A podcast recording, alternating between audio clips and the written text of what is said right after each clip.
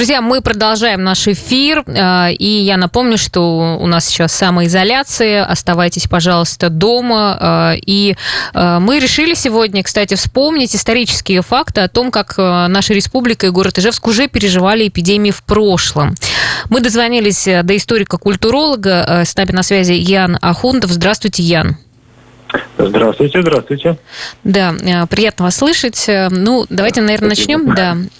Вот по поводу эпидемий. Э, насколько я знаю, были эпидемии холеры и тифа. Можно поподробнее, когда это случилось? Как это происходило у нас здесь?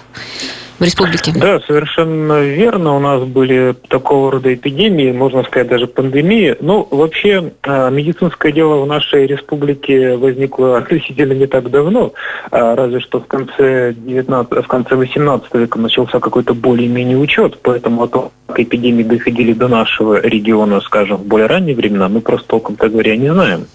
Но касаемо вот этих вот эпидемий, а, всего пандемии холеры, например, случилось 7 штук аж за ну, регистрируемую историю человечества.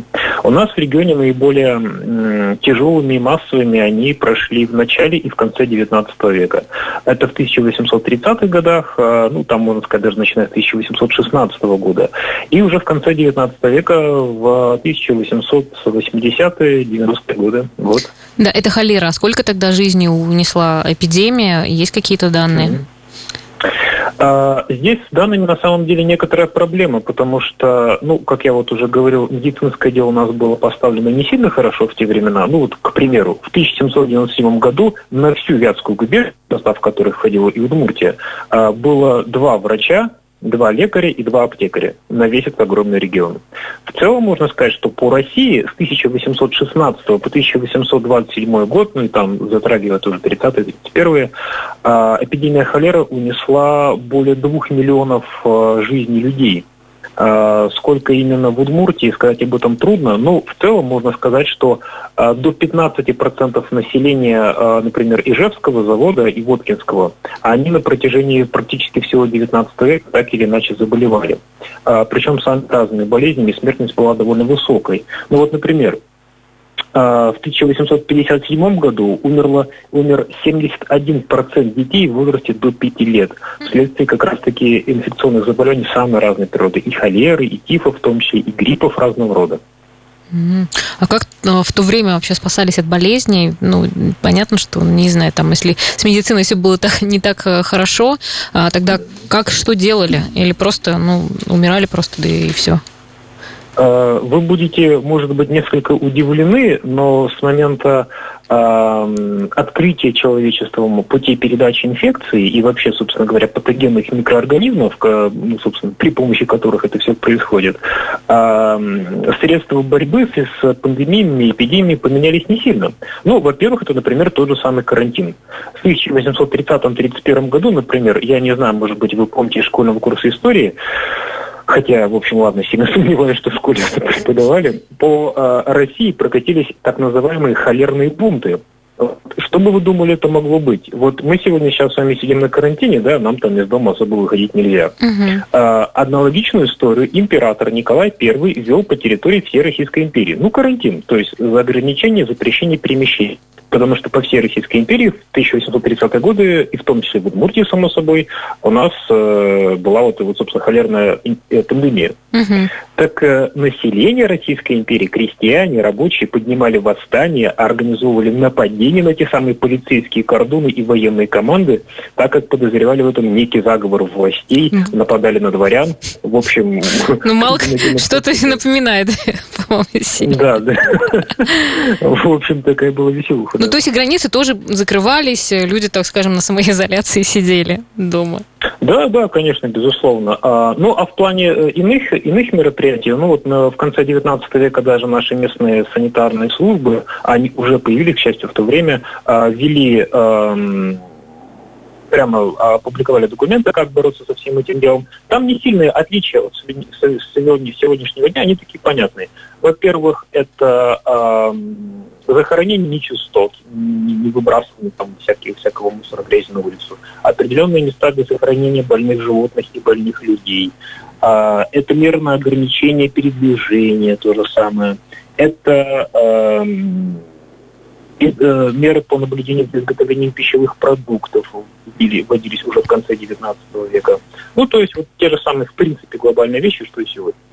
Ну, очень часто вспоминают про испанку сейчас, э, которая была в начале века. Да, вот как у нас здесь, э, скажем, она разворачивалась, сколько, есть ли какие-то тоже данные по Удмуртии, сколько наших жителей пострадало? И вообще, была ли она здесь? А, да, вопрос, э, вопрос не в бровь, а в глаз. Э, испанка, может быть, кому-то непонятно, под ней подразумевается испанский грипп, вообще говоря, и он прямой родственник современного COVID-19. Если для кого-то это открытие, uh-huh. вот имейте в виду. Это, в общем, штаммы, они похожие и близкие. А, от испан... э, испанка в нашу с вами страну попала через Украину, а, поразила многие западные провинции, тогда советская еще Россия. Испанка, как вы, наверное, помните, проходила у нас в 1900 1918 год. Да, конец Первой мировой войны. До Удмуртии она, судя по всему, не добралась. В восточнее Москвы эта болезнь либо не распространилась, либо распространилась не очень сильно, либо у нас просто нет об этом данных. Потому что все документы, которые есть, говорят о том, что у нас свирепствовал э, тиф, например, сыпной. А вот насчет испанки в наш регион, судя по всему, не был ею поражен. В отличие от коронавируса, да? Ну да. ну, пути сообщения сегодня совершенно другие, поэтому способы доставки вируса более быстрые, длинные и интенсивные. А, еще вопрос. Вот э, Удмуртия, она долгое время оставалась языческим краем. Известны ли какие-то обряды, которые ну, э, делались для изгнания болезни вообще? Вот э, как-то так тоже пытались остановить эпидемию? А, тут вопрос достаточно специфический и довольно сложный. Ну, во-первых, мы должны с вами понимать, что а, несколько процентов коренных удмуртов до сих пор в 2020 году исповедуют свои древние языческие верования. Это, то есть прямо сегодня до сих пор они есть. Они, конечно, сильно э, видоизменены вследствие христианского влияния, но тем не менее. Э, касаемо обрядов, которые бы помогали, может быть, изгонять э, пандемию, да, мы должны понимать, что там шаманское, условно говоря, знание, оно всегда, всегда сакральное, секретное, и поэтому они на каждом углу не кричат те, кто их знает. Поэтому и затруднено исследование этого объекта, собственно говоря, познания. А, в плане вообще обрядности удмуртов касаемо здоровья была такая история. А, была традиция повязывать цветные а, ниточки вокруг запястья или вокруг поясницы, либо же ветки, веточки рябины завязывать вокруг запястья, ну или там вокруг поясницы, если это получается, что в целом укрепляло по верованиям удмуртов здоровье человека. Но касаемо специфических историй, которые бы помогали против там пандемии холеры там, или тифа, или гриппа, э, ну, таких данных нет. Э, ну, возможно, это и было, просто исследователи пока, пока еще это вот не открыли. То есть вот когда вы в Березовой роще нашли голову а, черного козла, это может быть как-то связано с обрядами? А, когда нашли голову черного козла, да. возможно, это с обрядами и, и можно связать, но это явно не тема про здоровье.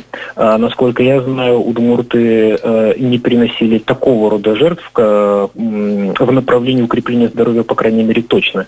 И а, убийство там животных, ну, жертвоприношение животных было вообще не сильно распространено. Вот оно было, но не такое большое. Не говоря, что человеческих, конечно, как вы, наверное, помните, Мултанское дело.